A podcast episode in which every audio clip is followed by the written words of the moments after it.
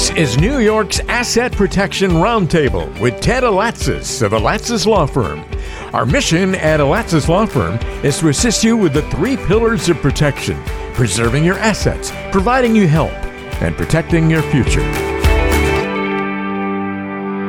We're glad to have you back on New York's Asset Protection Roundtable, a three pillars of protection program. We're opening up the mailbag today for Ted Alatsas over at the Alatsas Law Firm there in Brooklyn, New York. Should be a good show. We got a few different questions that came in, touching on a variety of estate planning topics. If you have a question for us, we'd love to hear from you as well. You can always call 718 233 2903. Ted, welcome in. How are you today? Good, Ben. How are you? I am doing well. Uh, the new year, you guys uh, have a lot of big uh, expectations or goals this year, or is it just kind of uh, continuing on with what you've been doing? Well, a little bit of both. Um, you know, what know, continuing what we're doing, and hope that uh, continues to uh, to grow and uh, we can provide you know excellent service to our clients. That's our that's our overall goal. It always is. Yeah, no, and that's the reason why we do this podcast. It's uh, all about educating you, and, and, and there's plenty of great resources online at alatsaslawfirm.com, videos and podcasts as well. If you have questions about anything in the estate planning world, start there. You might be able to find your, your answers there uh, online. But if you want to call and follow up and maybe get some specific answers on your situation or start your estate plan, you can always do so by calling 718 233 2903. All right, we like to do this from time to time on the show, but the legalese of the day, just pulling out a term that you might come across when uh, when reading about or, or learning about estate planning, or maybe having a conversation with your attorney. But full faith and credit clause. This is Article Four, Section One of the U.S. Constitution. I don't know much about this one, Ted, so I'm looking forward to learning today. that that's uh, I'm, glad to hear that, Ben. Um, so I'm not a constitutional scholar myself, but you know the full faith and credit clause is uh, contained in Article Four of the U.S. Constitution. It basically it says that every state must recognize the public acts and records, judicial proceedings of every other state. So you know if a, a law is valid, so so in the context of an estate plan, for example, if uh, if someone follows the laws of New York in terms of preparing their estate plan and it's executed in accordance with those laws and it's valid in New York for those reasons, then it's going to be valid in Alabama or Florida or Texas or anywhere else. But there are situations, I guess, though, that you do need to check on specific assets or, or specific parts of your estate plan, right? To that, that vary from state to state.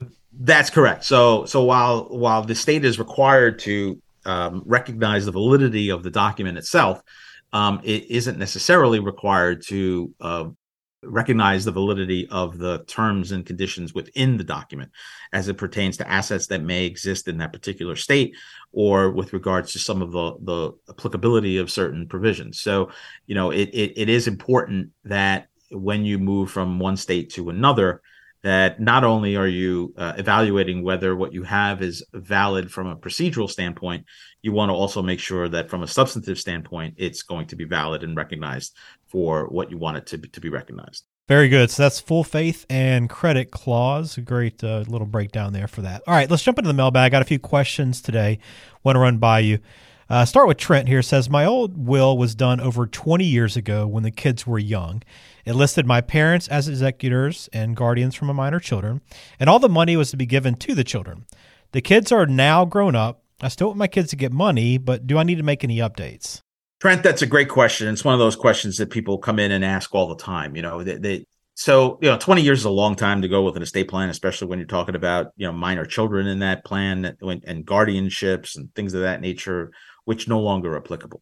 Uh, you certainly want to address you know the changes that have occurred in your family over time. And you know in 20 years i'm sure there are other changes that you know perhaps have occurred that you haven't even you know realized or articulated in, in this you know mailbag question.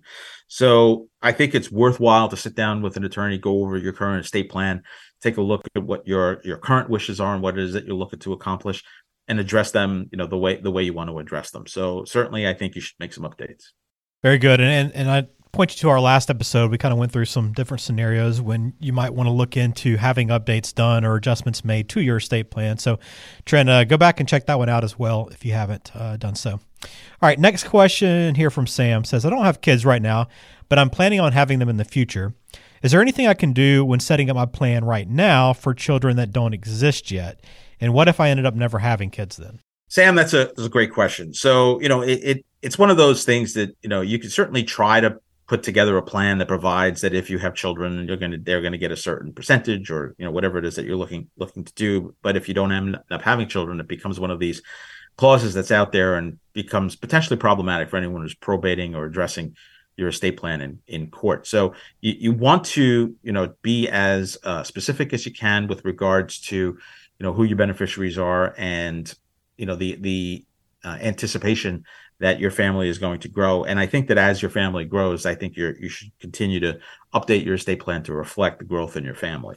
Um, I, I, think it's just it, it just avoids you know many missteps later on when when attempting to to probate or administer your estate, um, and and just makes it much clearer for your beneficiaries to deal with. So certainly you know having having a plan that's more specific and updated you know makes makes a lot more sense. Sam, is that a question that pops up uh, very often? Ted, where people are looking ahead at, at maybe what's to come and, and trying to plan that out that that they might try to start making plans before anything ever happens?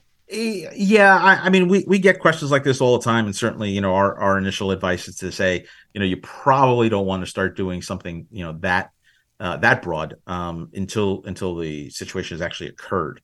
So we certainly don't recommend, you know, doing a plan like that. Um, but you know, it, it it is something that people have have talked about you know trying to do. All right, Sam, again, if you want to follow up with Ted, you can always do so at lattislawfirm.com. All right, one more here from Ron. Says, My wife and I recently did our estate plan. Then we moved to a different state six months later. None of our wishes have changed. We want everything to stay the same. So we do we need to redo our plan? Just, just perfect. So it kind of ties into our legalese.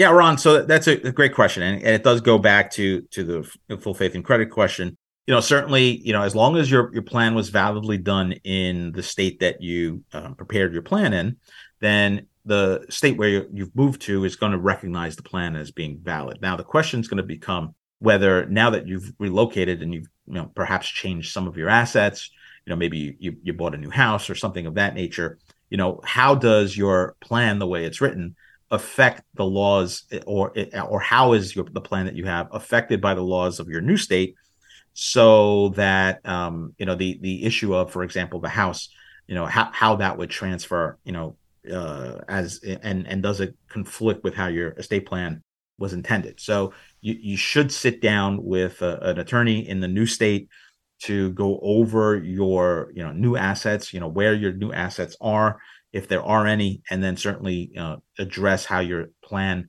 addresses those assets and whether it addresses them sufficiently so that your wishes can can continue. Probably a good idea in general, Ted. Uh, at least I would think that whenever you do move, that you sit down or at least ahead of time get with your estate planning attorney that you're currently working with and have a relationship with, just to kind of figure that stuff out before or, or right after. Right? I mean, ignoring it completely is probably not a good idea. Absolutely. Again, if you have questions for Ted, we'd love to hear from you. LattisLawFirm.com. That is the website. You can send them in there.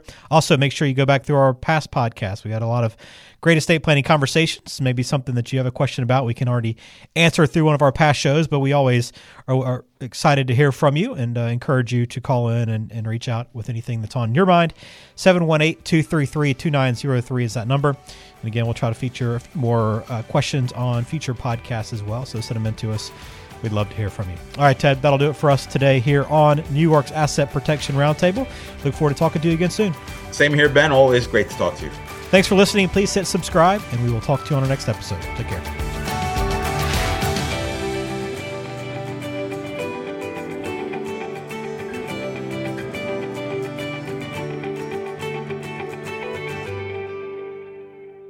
Information is for illustrative purposes only and does not constitute tax, investment, or legal advice. Always consult with a qualified investment, legal, or tax professional before taking any action.